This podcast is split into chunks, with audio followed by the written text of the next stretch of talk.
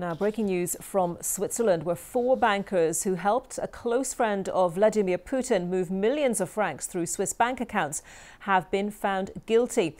The financiers were charged with helping a Russian musician, the cellist Sergei Roldugin, uh, launder funds. Well, I'm joined now from Bern by Imogen Fuchs. Uh, Imogen, uh, bring us right up to date with what's been happening in the court, what's been said is being delivered right now. And we have just heard, really just about two minutes before I came on air to talk to you, that all four of the bankers, who we can't be named, um, but they're all former employees of the Zurich branch of Gazprombank, they've all been found guilty of what's called lack of due diligence. Now, that means that they failed to properly find out where the money that was being invested in their bank, and it was many millions, had actually come from. Was the person who investing it, was it really theirs? The judge said couldn't have been, excuse me, couldn't have been.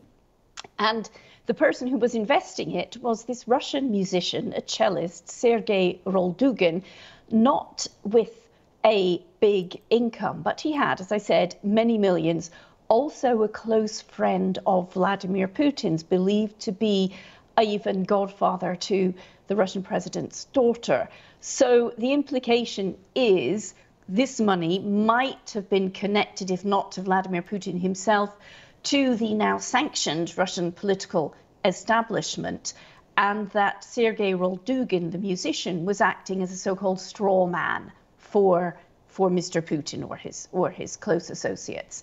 So all found guilty only seven months suspended sentences. That was the maximum they could have been sentenced to, actually. So, not a lot, but very symbolic of how Switzerland is kind of really enforcing its, its laws around finance now. Yeah, I, I, was just about to ask you what's the penalty for this? Seven months seems like a, a, a pretty small sentence, lots of people would think.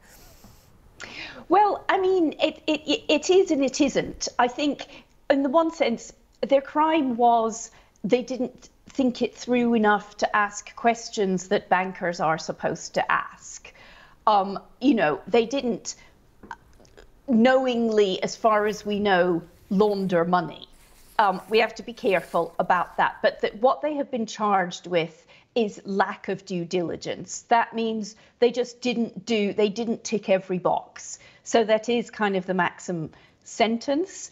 Um, they said in court in their defense, please don't do this, we'll never work again.